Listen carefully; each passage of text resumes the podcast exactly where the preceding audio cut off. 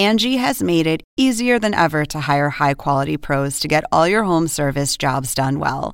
Just bring them your project online or with the Angie app, answer a few questions, and Angie will connect you with local pros who match your specific needs. Or book a service instantly at an upfront price. So join the millions of homeowners who use Angie to care for their homes and get your next home service job done well.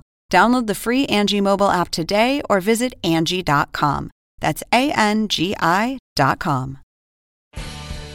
Welcome to an HBO podcast from the HBO Late Night series, Real Time with Bill Maher.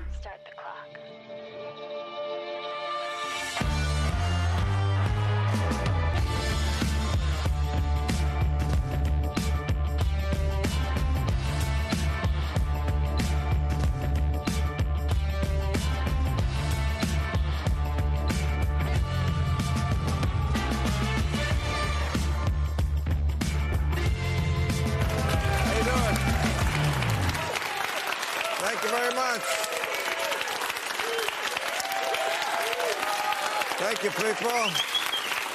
Maskless people. Thank you very much. Uh, great to see you. And I do mean I can finally see you. Thank you very much. I appreciate that. Yes, it's been uh, it's been almost. Oh, thank you. Jeez. what did I do? thank you very much. Okay. Thank you. That's I, I'm. I'm very, I'm thank you. Wow, that, these people fucking love me. I don't know what I, what I do. It must be the man. You're not wearing this. The first time in two years I have seen an audience. Thank you. Great news. I don't ever want to see another mask unless you're a surgeon or a Michael Jackson impersonator. Okay, that's. Let's go back to when I thought Fauci was a brand of expensive handbag. You know, I... two years. I mean, the place Russia was trying to install a puppet government two years ago was here. It's a long time. But, you know, now that things are opening up, I, I was out with a bunch of people there. They said, let's go someplace expensive. Uh, so I took them to a Chevron station. That's the thing. We, we can uh, finally leave the house and we can't afford to drive anywhere. It's, no, I was putting the nozzle in my car the other day. It felt like I was taking it up the ass. I, I mean, it was, I know. Uh, there's, there is a there is a gas station in Mend- Mendocino County here in California, charging eight dollars and forty five cents for a gallon of gasoline. I'm, for that money, they should check your oil and your prostate. That, that's, but, of course, part of it is because we cut off the oil from Russia, uh, which we had to do because of that terrible war in Ukraine. We, as people say, we are all Ukrainians now. And by that I mean we're also armed with the teeth, and our English ain't too good. Uh, but, but I, we Americans, when they go all in on something, like now everything Russian is bad. Everything. I mean, we are boycotting everything. Russian vodka, pour that shit down the drain. I, I, wouldn't it be better if we used it up? I, I, don't know. Uh, the crew. Uh, yeah, you know, Russian dressing, can't have that. Uh, don't even think about playing that game where you take a revolver and put one bullet in it and. No, that's. It's. Don't. Don't call it that. If you're going to do it, it's called a night out with Nicolas Cage. That's what we're. These are scary times because, you know, the more we put Putin in the corner, God knows what he'll do. I mean, what freaks me out is every time I see a picture of Vladimir Putin, he's sitting by himself at the end of a ridiculously long table, all by himself. He's like a cross between Ivan the Terrible and Howie Mandel. I, and, you know, we don't want to start World War III, right? I mean, we're, we're, we're caught in the middle here. We're trying to help Ukraine, but do it, you know, from the sidelines. We're, we're like the gay best friend in a romantic comedy. That's American. All right, we got a great show. We have Frank Bruni is here. And Batya Ungar Sargon. And first up, he is the writer, director, and producer of the film Belfast, nominated for seven Academy Awards. One of my favorites. Kenneth Branagh is here. Wow. Thank you, sir. Great pleasure. I mean that so sincerely. Thank you. I appreciate that. Well, thank you. Welcome to America. Thank you very much. Uh, and I, I, want Americans to see your movie because it's a fantastic movie. Thank you very much. Thank you. Uh, but I feel like we need to set it up because Americans, they're not great on history. You know, as most historical movies, when they make them for the American audience, they put like a crawl at the beginning of the movie. You know, in 1378, yeah. France was under the rule of, because otherwise, handy. Yeah, well, they just don't know. They, that's not our big thing. It's like the present and old timey days. That's. I think I think we're a lot like you, to be really honest. okay. So. Yeah I'm going to like do the geography, and then I want you to do the history. I think right. people know that there's England; they can picture that, and next to that, the island, the mm. I- island of Ireland. Mm-hmm. I don't think they understand sometimes that England is really the UK, the United Kingdom, made mm-hmm. of four provinces. England is one of them. Scotland, Wales, and then Northern Ireland Correct. is a piece of Ireland, but it's part of the UK, and that's where the heartaches begin. Yeah. So well put. Okay, so we're talking about 1968, your childhood, when the Troubles began. Mm-hmm, mm-hmm. Because in that Northern Ireland part, which again, part of England, half Catholic, half Protestant, unlike Ireland itself, which is all Catholic. Okay, why did it start? Why they lived together for a long time, Protestants mm-hmm. and Catholics in mm-hmm. Belfast. Mm-hmm. Why did it start then?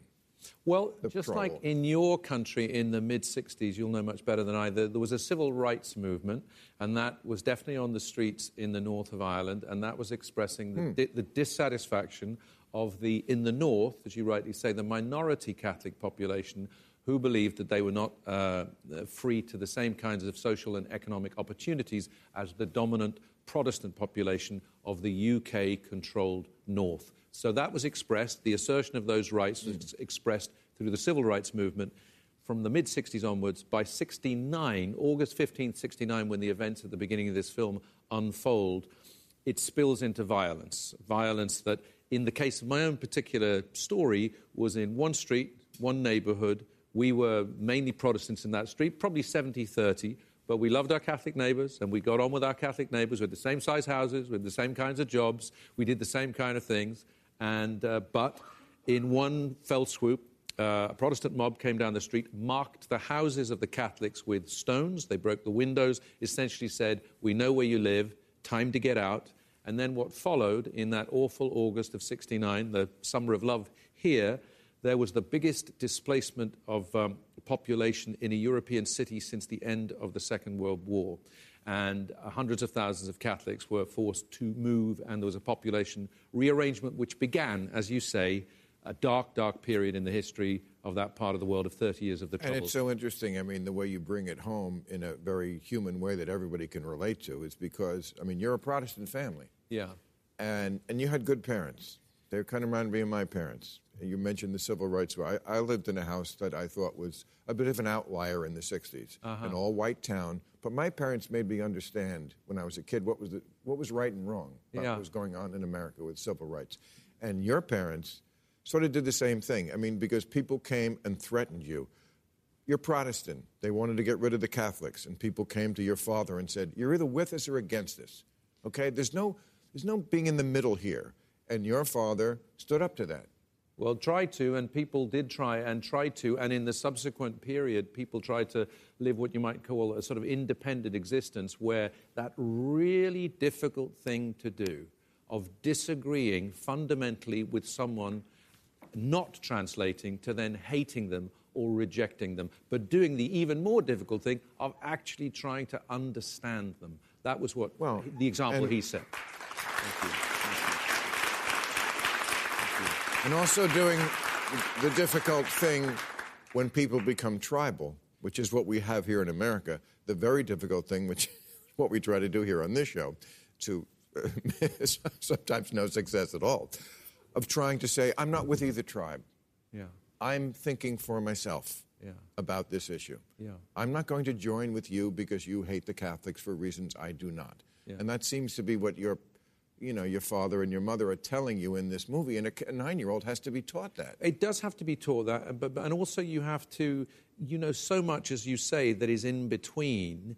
Uh, is is that grey area? And the reason we told the story of this uh, of this family's journey through the eyes of a nine-year-old is that often we forget that that child's eye view of the world, um, which is a useful place to see the world from sometimes, not to be naive and sentimental, but because there's a simplicity to it that I think is very pure and can be very open. But it's also the price that is paid when violence comes to visit, is that, you know, uh, th- that things not only get polarized, but the, the people whose lives will be forever affected by it, you know, ac- across decades and decades of whatever you might call it, damage or psychic baggage or Yeah. trauma or whatever it might be, which also has long term domino knocking over effects, I think, uh, is what gets lost in the immediate kind of um, standoff that is sometimes, you know, um, polarizing and it can be very magnetic and compelling, leader to leader.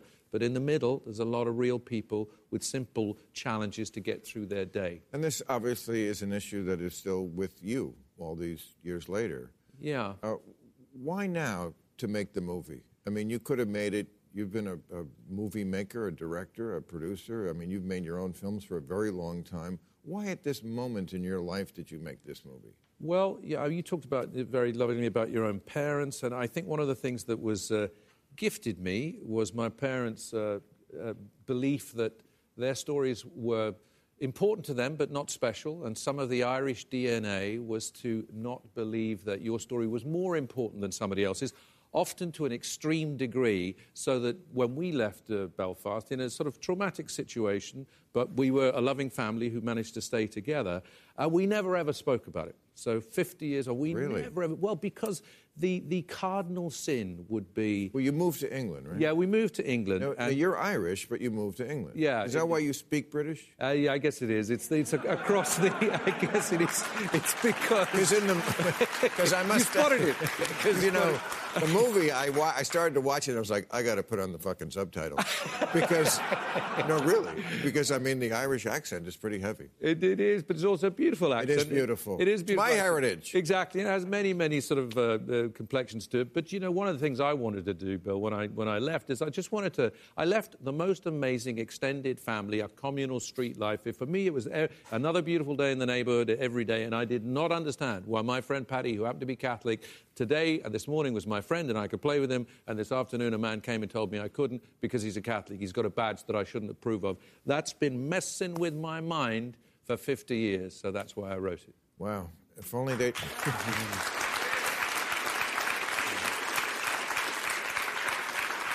when I was a kid, I wish they took me away from the Catholics. Well, how- can I Uh, ask? May I ask you a was just- question? May I ask you a question, which is, I, have you found that that that that part of your Catholic upbringing, wherever you've arrived at now, has behaviours or a legacy that you still can't get away from? You know that thing of the Jesuits would say, "Show me yeah. the kid till seven, and I'll show you the adult." Uh, Oh, yeah. Does some of it stay with you, and you and you hate that? Fuck yes. I mean, uh, I made a whole movie called Religulous. I, I'm, I'm bitter. You know, I mean, it embittered me. I was, I had, we went to some catechism. Yes. Oh Christ. Yeah. Oh, I, I, I don't, and of was course, the- I didn't mean that. Oh, you, you, that was the main subject, yes. Well, the, the nuns were married to Christ. Yes. And apparently he was not putting out because they were, they were mean.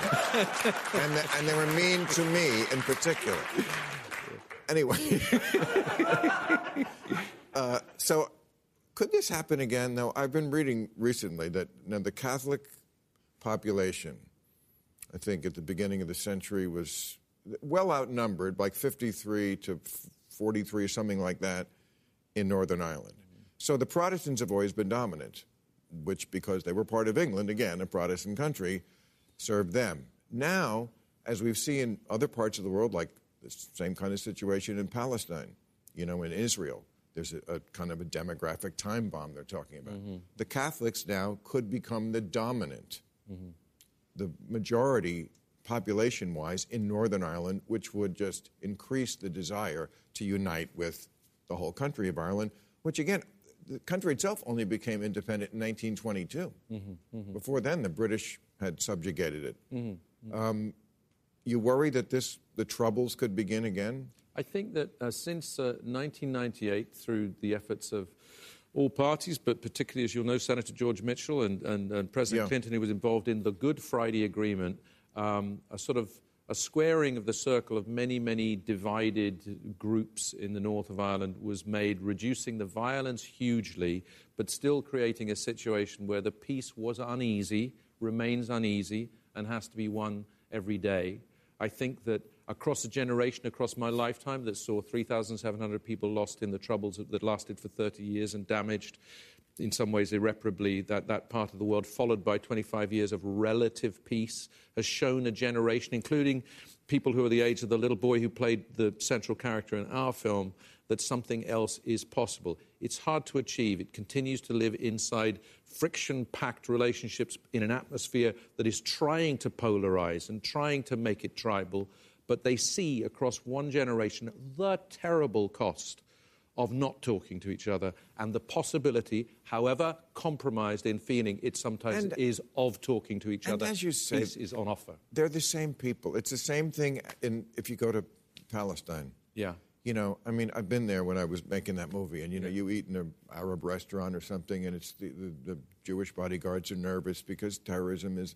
But basically, the people are just—they're the same people Yeah. as you, as the Protestants and the Catholics. They're the same people. Yeah. It, it has, takes someone to stir up the shit. You're, you're right. And that's when the bad stuff. starts And and one of, one of the things that there's appeal to audiences with this movie that has been touching is that I've seen, to, to sort of quote your example, a guy uh, from Congo who, who was at a screening and he saw me afterwards, tears running down his face, saying, That's my story. Right. Girl from Iran who comes up to me after and says, That's my story. And the universal. Sarajevo. Yes, yes. So, Same so- thing. And, and what it deals with, what the movie deals with, is a couple of things that people identify with family, the necessity for Yes. it, the need for it, and at its most functional. And of course, it's, it's tough because families often aren't functional. Right. But in as much as they can be, uh, that speaks to people, as does the coping mechanisms that said families try to use. And Yeah, what is that? no, Laughter.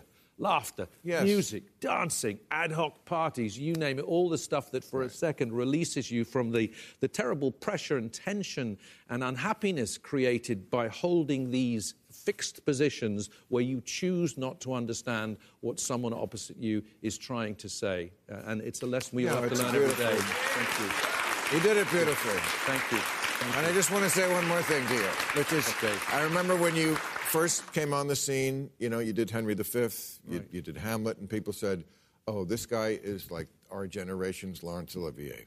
And I just want to say, you did it. That's exactly what you did. Oh, you became this generation's Laurence Olivier. Well, thank you very much. Great pleasure to meet you, sir. it. Thank you so much. Congratulations Thank on you, the movie. Okay, time to meet our panel.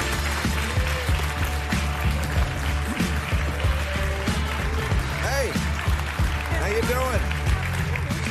Okay, she is the deputy opinion editor of Newsweek and author of Bad News: How Woke Media is Undermining Democracy. Batya Ungar Sargon, great to see you. And he's a professor, oh, a professor now, excuse me, of media and public policy at Duke University and author of the New York Times best-selling book, The Beauty of Dusk, on Vision, Lost and Found. Frank Bruni, back with us. Great to see you, my friend. Okay, so um, boy, it's some scary news lately. You know, uh, I've been hearing a lot about Putin and nuclear weapons. You know, when people say to me, "I don't follow the news because it's so depressing," and I always say, "Well, you know, people who don't engage as citizens, you make the news worse eventually." So I can't really endorse that position. But a week like this, I kind of get it because when I hear about you know Putin nuclear. Uh, and the other word I hear a lot this week is off ramp. We have to give Putin an off ramp of in Ukraine because we're doing the right thing by squeezing him, but it's also making him more desperate. So, what thoughts on the off ramp and avoiding nuclear war? anybody? Just a tiny question. yeah, anybody want to field that one? I'll let you take this one first. Sure, sure. Why Yeah, not? yeah. Pass the buck. You know. Um, you know. Look, I am on the. I am in the off ramp camp. I believe that if you're not going to absolutely crush your enemy, you have to give them a way out. And the thing is, we're not going to crush Russia. We are Right. not going to crush Putin. We should not be invading. We should not be giving a no fly zone. Now, here's the interesting thing that people who are disconnected from the news, as well as people who are connected from the news, don't know, which is that on Monday, Putin laid out three conditions for immediately stopping the campaign in Ukraine, the invasion of Ukraine, that war there. The three conditions were that Ukraine give up trying to become part of NATO, that the Crimea be declared part of Russia, and that the Donbas region be recognized as independent. In other words, Putin said if you recognize the actual status quo, I am willing to stop this immediately. Then later that night, Zelensky gave an interview to ABC News where he said on NATO, he is willing to give up his claim to NATO, his request to join NATO.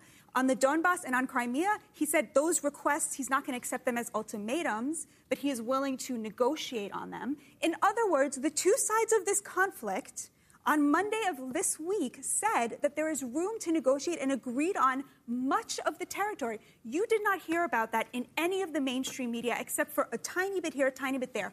Why aren't the headlines saying the two sides are willing to accept some of the same conditions? They're moving towards each other. You only read about that in the Israeli news. Why is that? Why aren't we helping them to end this? Why are we escalating in our media? Well, that's your book. We're going to get to that in the second part of the show.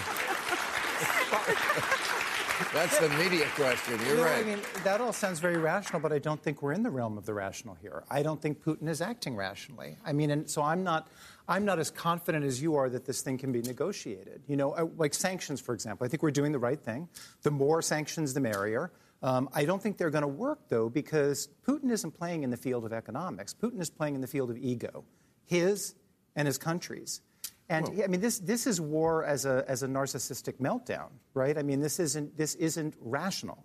I don't know. Well, he would have a different point of view. I- I- The economics is going to bleed into the ego part because we've, we've in two weeks, we have taken the Russian economy and completely decimated it. I mean, you know, people there are, are already feeling it. I mean, I'm, I'm sure he has cut off as much as he can the news getting in there, but it's going to get in. This is the 21st century. You can't stop people from understanding what's going on. And when, when they can't get their, into their bank accounts and when they can't get food and, and when the ruble has fallen as much as it has, they're going to understand something is going on here. They, I think they already do.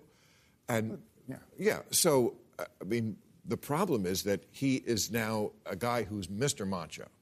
I mean, I think he did this in his mind. He wanted to be a savior. That's what I always think. Men who are at that level, they have all the money in the world, they have all the power. What's left? Same thing with Trump, I think, in his Trump. I'm going to be the savior of this country. They were both wrong, but that's what he thought. I'm going to get Ukraine back. This is our Slavic birthplace. This is that's what he. I He's going to be the ruin of his country. no, because right, he, he we've talked about people are talking about he's Hitler. He's not even Mussolini. So he looks emasculated with his army. I mean, they are going to eventually get there, but they're going to do what the Russian army always does when they get into trouble. They're just going to level places. They're just they're going to doing it already. Right, but they're going to do it like they did in in Chechnya, like they did in Syria. It's going to get ugly. So yeah, off ramp would be a great idea. I don't see why. I don't see wh- what would it help for the Russians to know more. I mean, there's already 14,000 of them who have been imprisoned for protesting.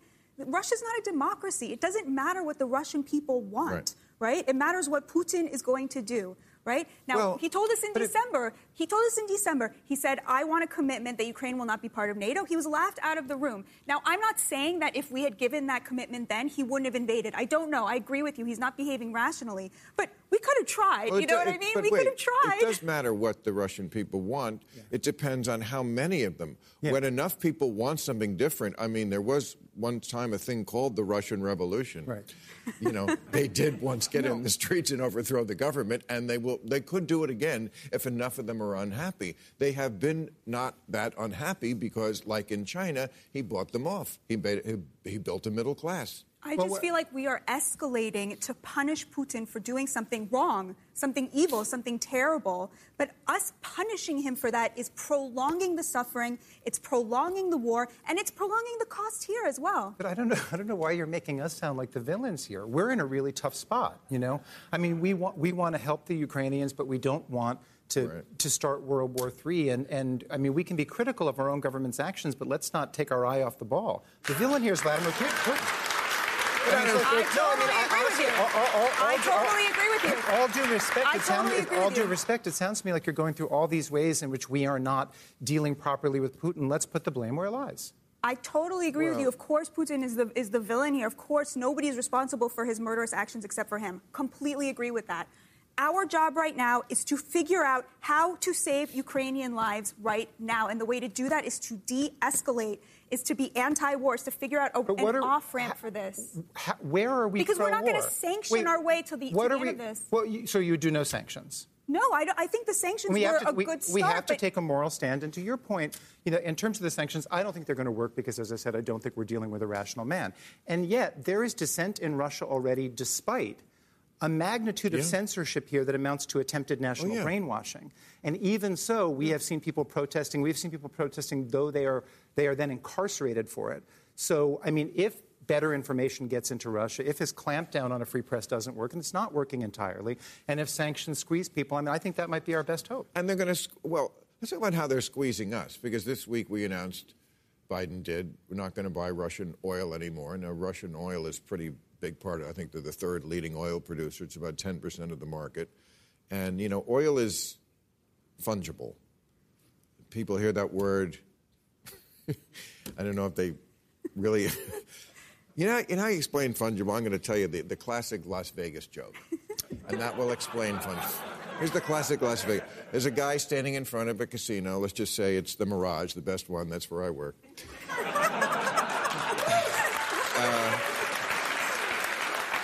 And a guy comes up to him and he says, Hey, buddy, my wife, she's sick. She needs an operation. I'm the money. Can you give me money? If you don't give me money, my wife's going to die. And the guy says, Well, I could give you the money, but how do I know you're going to go right back into the casino and drop it on the tables? And the guy says, Oh, I got gambling money. because money is fungible. You see my point about fun. And the same thing with oil. When we cut off the oil from Russia, it raises the price because it's fungible. Because all around the world, we're taking really from the same pot. And then who, who gets richer from that? Vladimir Putin. I mean, there's something very strange about Biden saying, you know, we're going to cut off Russian oil, but I'm going to go and beg Saudi Arabia, Venezuela, and Iran, the people who, like a few weeks ago, we cut off and wouldn't buy their oil because they were the bad guy. But now they're less the bad guy. We got to find a better way to play this game than who's the bad guy of the week we're not buying oil from. Well, it's a great argument. It's a. You're, you're making a great argument for energy independence, and you're making a great Yeah. argument for cleaner energy. Except that We're not we're doing so well but- on either one of those. Well, wait, wait, wait, wait, wait, wait. I thought that Bill was making a better argument for drilling more at home. I mean, isn't that essentially Well, that what can you're be part of energy. No, I was making an argument to go seeing me at the Mirage. but, but,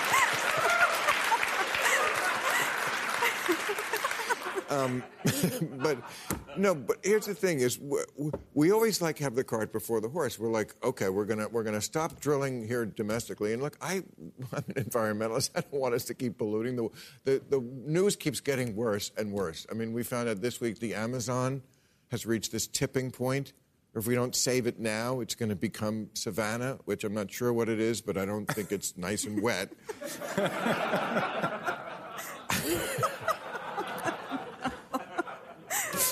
so, but the problem is that we, you know, like, no, we're not going to get oil from Russia, but we still need the same amount of oil.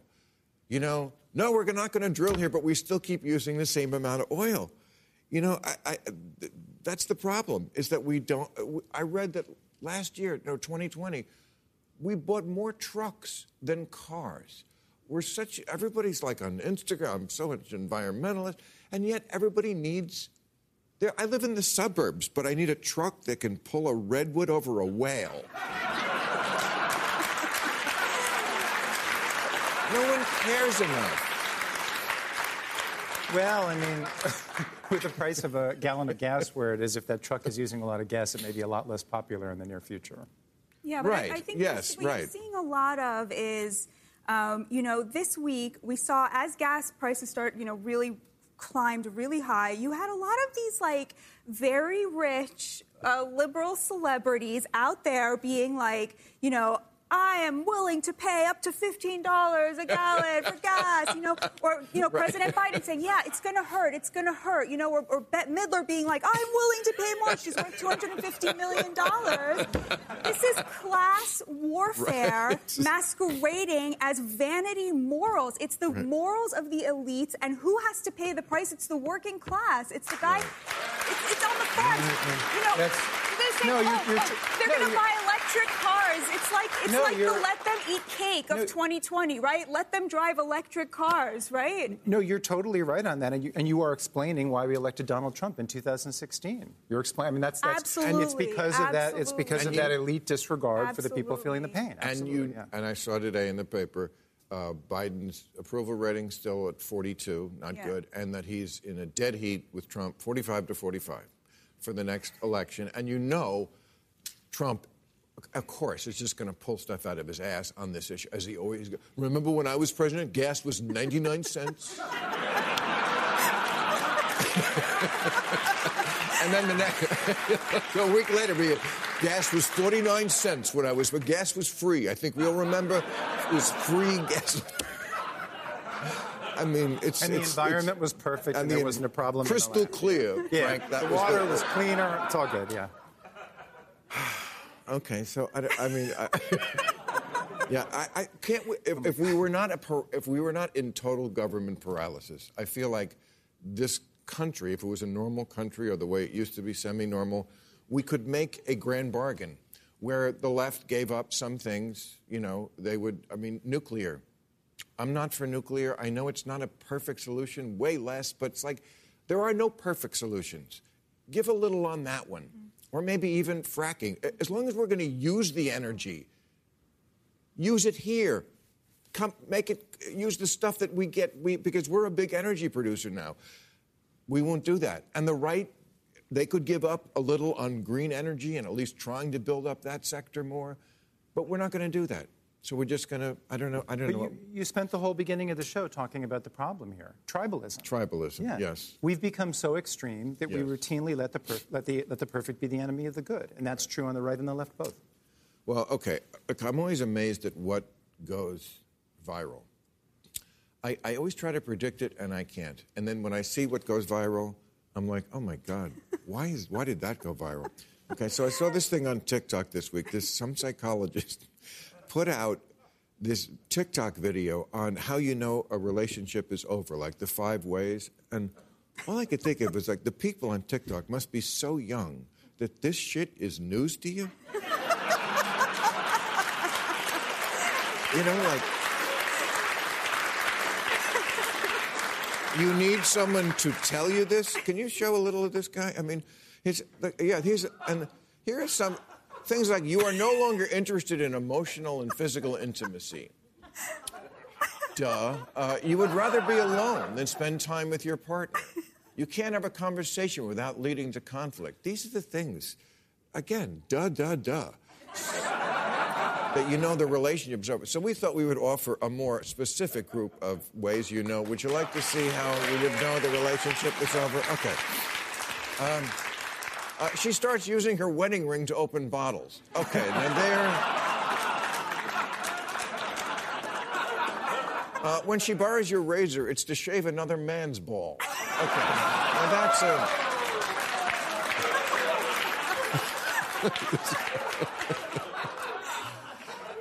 He says, let, he says, let's not ruin this moment by talking. And it's during marriage counseling.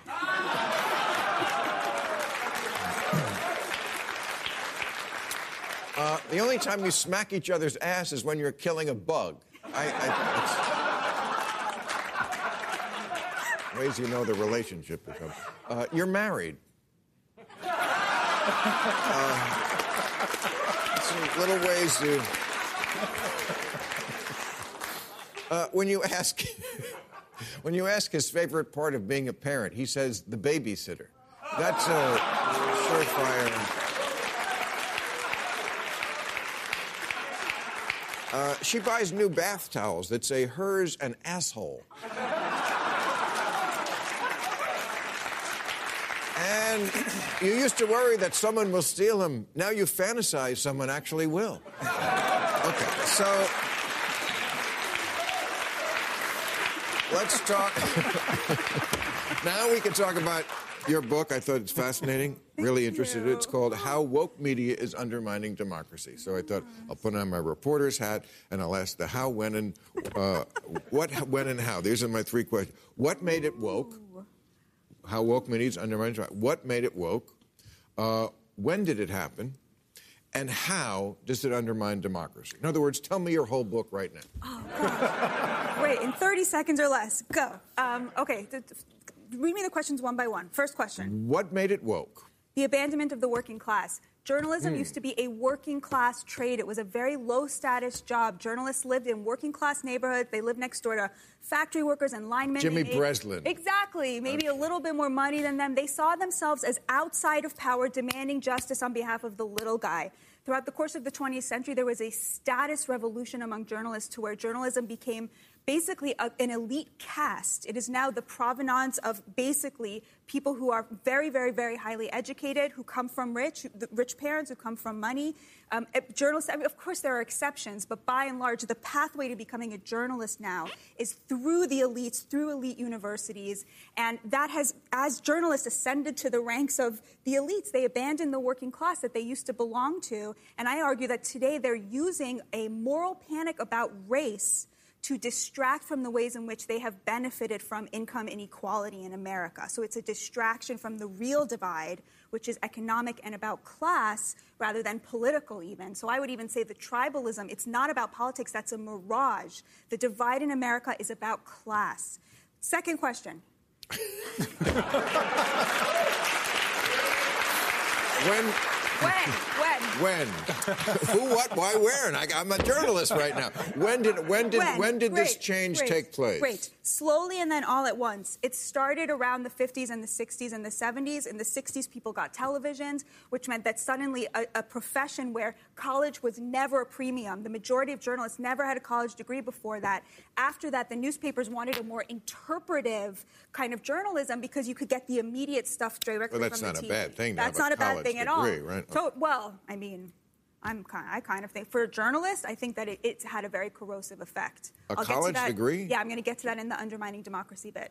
Uh, so, so um, all right. So the 70s, you had all the president's men. This movie came out, right? And Oh. suddenly, like a journalist could be this like sexy sex pod who Right. brings down a president. You know, Yes. suddenly it seemed like it, it, it was a glamorous profession all of a sudden. So someone like JFK, who worked on the Harvard Crimson, he would never have dreamed of becoming a journalist because it was so low status, and he was on this like meritocratic rise. But after that movie, suddenly people who wanted to become famous, who wanted to be a big deal, who wanted to have high status, they started considering becoming journalists. These pressures increased, increased by the 80s and 90s. Journalists were much more highly educated, much more affluent, um, you know, much more liberal than Americans overall. So in 1937, less than half of journalists in the elite Washington cohort had a college degree. Today, it's over 92 percent. Right now, remember that only 36% of Americans have a college degree, so that disparity is a really big hmm. deal, right?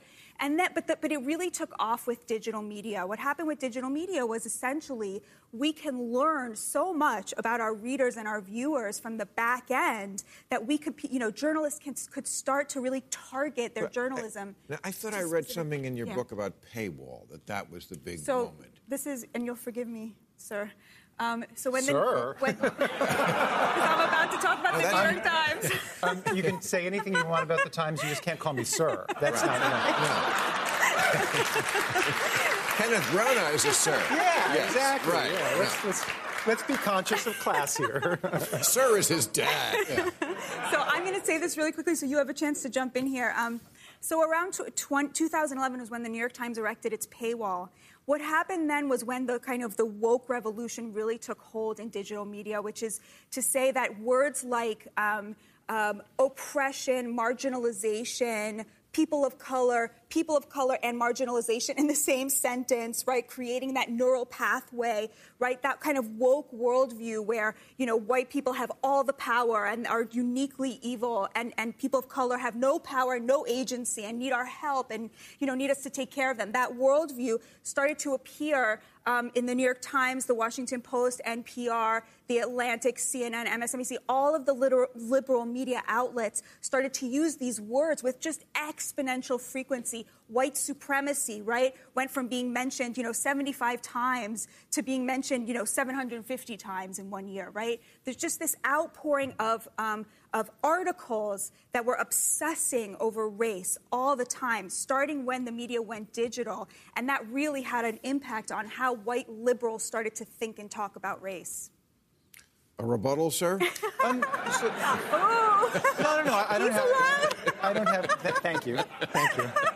Somehow, when you called me sir, it didn't sound the same. I don't know. Um, I, I, was... I like sir from you. I like sir. Yeah, yeah, always thought of you as more of an Earl, but okay. I, I, I, don't have a rebuttal. I think you have your finger on two really important problems. I do think journalists have become detached um, from what they're supposed to cover, from the people they're supposed to champion. Absolutely. Um, I think journalism used to be about you, and now it's about us. You know, it's about your brand, it's about your so social media following. Right. And I think it's one of the reasons that trust in the media is so low is because I think the audience senses that. They sense that we're not there for them, we're there for our own deification, glorification. And you are correct that wokeness is a problem. I'm not sure the two things fit together as neatly as you're, as you're interlocking them. Mm-hmm. Um, I think wokeness in newsrooms and in society can absolutely, absolutely be a problem. It can also be exaggerated. Um, and I think journalists do need to come from a, a more diverse group of people, and they need to worry more about reporting on excuse my cliches, Main Street and less about going to Davos, 100%. The New York Times to me just looks like they feel so guilty about all the years and decades that they underserved the African American community, that they are like trying to, in a few years now, just overcompensate to comic proportions. Yeah. They obviously feel very guilty, and they should, like everybody in America, but should reckon with, oh, you know, we underserved. No, it's a, but I mean, it, it does but, kind but, of. But to, I mean, let's not beat up too much on the Times. I mean, to the extent that Times might, to the extent that that might be true of the Times, it's merely an example in a mirror. I think yeah. you're seeing it throughout society. So, Matt Taibbi wrote an article last year I thought was fantastic called "We Need a New Media System," which is kind of ironic because he's on one called Substack, but he meant, I think, a bigger one than that. And I, I, thought the great line at the end was media companies need to get out of the audience stroking business. Mm. And his point was that, yeah, see? I think his point was that they work backwards as to let's not find the truth. Let's say the thing that we know our audience is going to go, mm, that's right. That's the problem. Yes. I do want to offer a rebuttal to that. Okay. That's entirely true. But we, we make it as if news organizations have done this all in isolation readers, Americans, consumers of media have a responsibility here too. The reason news organizations have abandoned their mission to some extent and done that, begun, begun producing the news that each organization's particular audience wants, is because people are clicking on things that validate their views. People are not yeah. patri- people are not giving their readership, their eyeballs, their viewership to organizations that are saying, here, I'm going to try to play it down the middle. I'm going to show you both sides. What organizations are those besides this show and Substack? Because I don't, I can't find them. And, and, I can't find them. No, and, and, and Matt, Matt, Matt Matt Taibbi raises great questions and does great work, as do other people on Substack. But the Substack model is not the answer because there's a real economic problem right. when you ask people to pay those sorts of prices. If, if you do four sub, Substack subscriptions, you're now paying $300 a year. It, it reminds me a lot of, writers, of what's you know? going on with streaming. Like in the old days, you had a television and you got all the channels. Now, I got to pay for each individual channel. I got to pay for Netflix and HBO Max and Hulu and Disney Plus or whatever. I, I got to pay for each channel. And again, who can afford to do that? Yeah. So people wind up watching Rizzoli and Isles. Yeah. And, and uh, you know, when it, and then this is to your point of it, you know, to Americans. No, and we, have we've, we've talked a lot over the last decade about food ghettos when it comes to income inequality. Yes. We now have news ghettos. Yes. And, and a kind of, yeah. Right. That's so interesting. Um, I will just plug Newsweek. We run opinion from across the political yeah. aisle. I know? read you there. You're yes, right. Yes, you've read me there. Um, I will say, I think you can tell a lot about who um, the New York Times and the Washington Post and the liberal outlets are catering to based on what you read there, exactly like you said. So who are they stroking? And it's these liberal elites who have these, you know, vanity morals that they often impose on the right. working class, things like defund the police, that actually hurts working class black Americans more than anybody else. 81% of black Americans oppose it, but it's the only view that you could read in the New York Times. I'm sorry. Well, th- for no, much, no, that, of, that, that for partic- much of 2020. That particular accusation is not true. Um, I mean, you certainly read about the defund the police movement, but you read plenty of voices and plenty of articles about the resistance to that. You read about Biden and many Democrats saying, no, that is not a winning path much, for our much, party. much later. I mean, when it became safe, with like with COVID, right? When it becomes safe I to, think- to, to I think say That's the ultimate one. I think that's Yeah, generalize. absolutely. I mean, who bore the brunt of the of the lockdown burdens? It was the working class. Yes. Rich people sat at home And masks. they turned they turned being Right. at home into a virtue when actually it was a sign of economic privilege. Right. That's that's But wait a the- second. You, since that's you've been the beating up on the Times, and I'm not here to defend it, I see its flaws. I mean, the Times' pandemic coverage was marvelous, and much of it, from the very beginning, was devoted to the Mm. disparity Right, but then, of but then, impact. but then they fired the reporter. Oh, they on. fi- you fired the, David not you, but they, is they great in fired the, Times. the reporter. Yeah, well, so, wait, wait. He's, and he's an outlier in the paper, but he's Da- great. We're having wait, wait, he's on wait, the show wait, coming up. Wait, Da- Uh, David, David Leonhardt gets the backing of the paper to the extent the morning. know. The, he's the author Okay. of the morning newsletter. Every single subscriber gets that, so he can't. It's- it can't be like there's he- the Times, but but then there's but David Frank- Leonhardt. no, but, it is the but his point of view is the is is at great variance with everything else in that paper on that issue. I'm sorry, I have to end it. We got to go to new rules. New rules, everybody.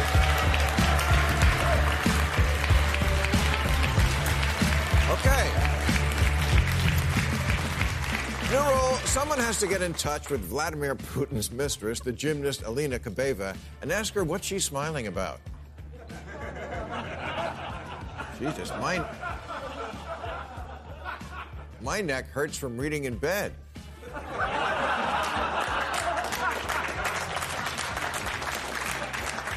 And uh, what do you call a position where you blow Putin and twist yourself up in knots? oh, oh, right, the Tucker Carlson.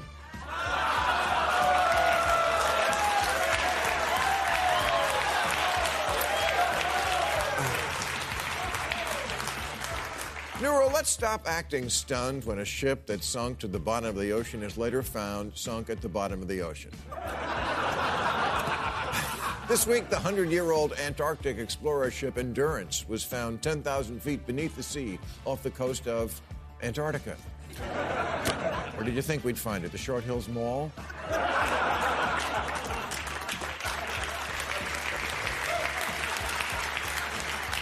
Look, who doesn't love a good shipwreck? But if you really want to impress me, find out which smoke detector is making the beeping noise.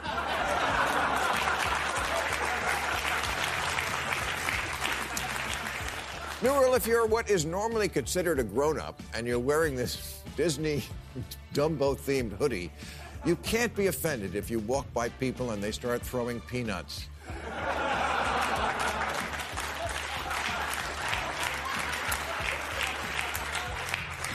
New rule, these people in Veracruz participating in the annual Holy Burial of Christ celebration by dressing up as clowns and parading around town have to ask themselves exactly what are we doing again?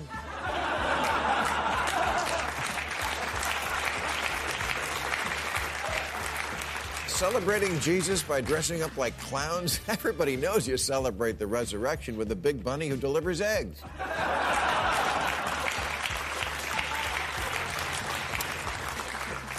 New rule, let me just say to Teresa Rose, the woman who agreed to a three way with her husband as a treat for his birthday, realized during the encounter that she was a lesbian and then divorced him. Good for you for coming to terms with your sexuality. And let me just say to Teresa's husband, um, happy birthday?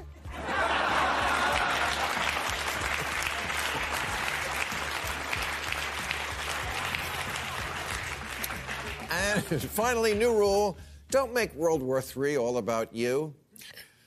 Watching the reactions to war in Ukraine these past few weeks, it's become obvious that America in this age suffers acutely from a particular disease of the mind, which is everything proves what we already believed, and everything goes back to the thing we already hate. All issues today, pandemic, war, whatever, become a stress test for our reflexive partisanship. Can you take a vastly complex situation that is 100% not about your thing and somehow still make it about your thing? And our answer is watch me.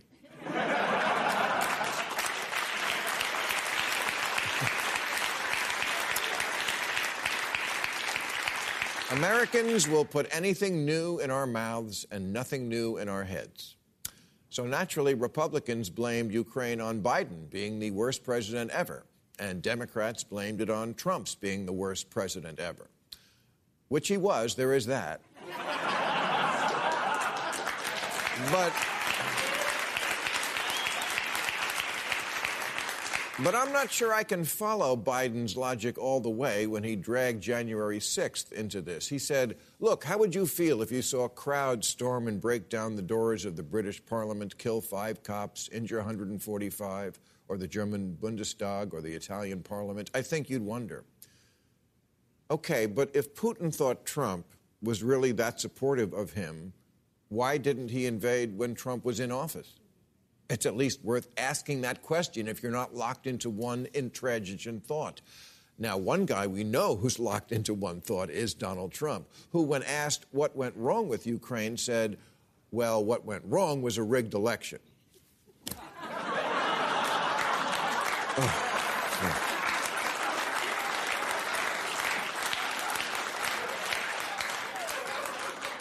Kanye thinks less about Pete Davidson than Trump thinks about the rigged election.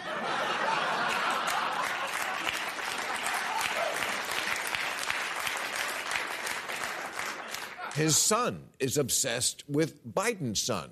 Who knows why? Hunter Biden is a ne'er do well, entitled son of privilege with a party boy past, and Don Jr. Never mind. But For whatever reason, Don Jr. seems obsessed with Hunter. So when Ukraine happened, Don tweeted, Will it ultimately be Hunter's lucrative and shady as fuck business dealings in Ukraine that gets us into a war with Russia? Uh, let me field that one for you, Mini Mook. No.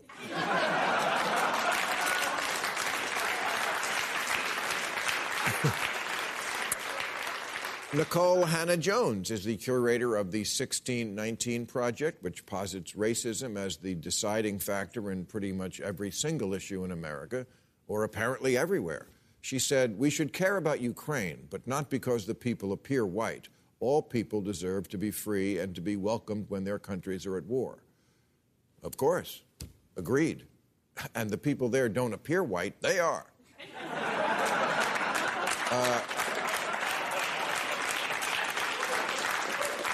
Maybe it should be a reminder that pain does not have a monopoly on race. I know racism is bad, but other things are bad too. It's not like an avocado. You don't have to put it on everything.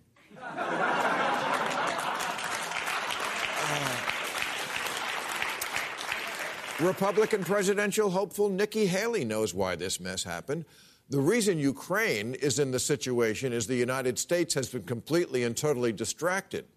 We have to stop this national self loathing that's happening in our country. Oh, of course! Self loathing. I hate myself for not thinking of that. Thank you.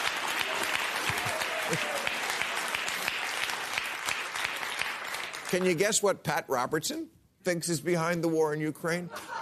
I'll give you, I'll give you a hint.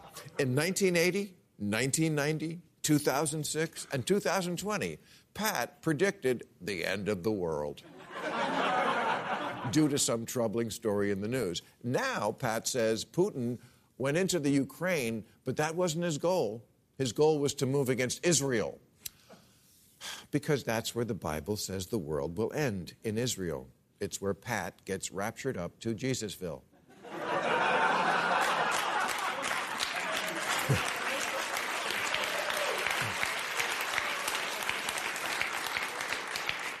By way of Ukraine? Who's booking this trip? Delta?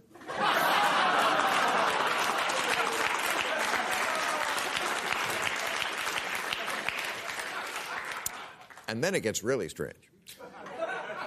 QAnon John says, I don't see this invasion of Ukraine as a bad thing. I see it as clearing out of a very corrupt center of operations for the cabal. Ah, oh, Yes, the cabal.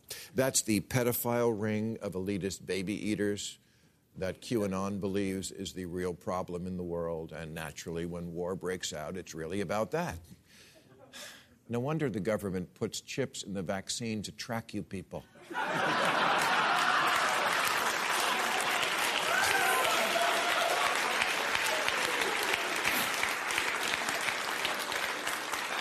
By now, anyone other than a total idiot should see a pattern. But in case Lauren Boebert is watching,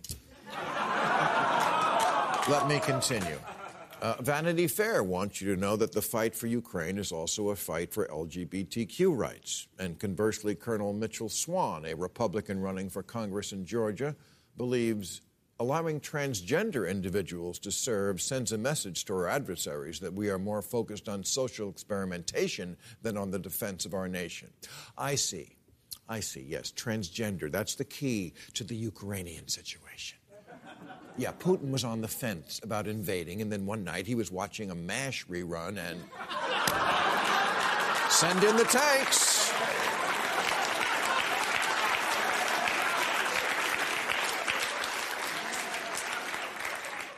Fox News' Monica Crowley's previous obsession has been cancel culture, and now she says Russia is being canceled. Really? Really? She said that. She said, I mean, between the fierce Ukrainian resistance and the sanctions, Russia is being canceled. Wait, the Ukrainians shouldn't resist an invasion because that makes them part of cancel culture? But isn't their country what's getting canceled? You know, Justin Bieber once visited Anne Frank's attic in Amsterdam, and he wrote in the guest book Anne was a great girl. Hopefully, she would have been a believer. That's what you people sound like.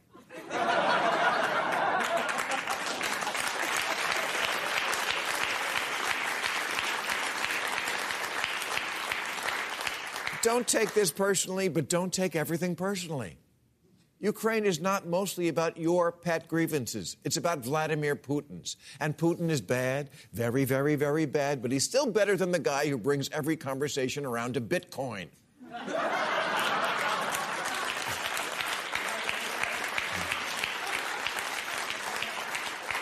My pet cause is PETA, the People for the Ethical Treatment of Animals. But I don't think Ukraine got invaded because we haven't neutered enough cats. And I guarantee you that right now, somewhere, some guy who can't get it up is telling a girl, this never happened before Ukraine. All right, that's our show. I'll be at the Smart Financial Center in Sugar Land, Texas, April 9th, at the Tulsa Theater in Tulsa, April 10th, at the State Theater in Minneapolis, June 4th. I want to thank Batya, Ungar Sargon, Frank Bruni, and Kenneth Branagh. Now go to YouTube and join us on Overtime. Thank you. Catch all new episodes of Real Time with Bill Maher every Friday night at 10, or watch him anytime on HBO On Demand. For more information, log on to HBO.com.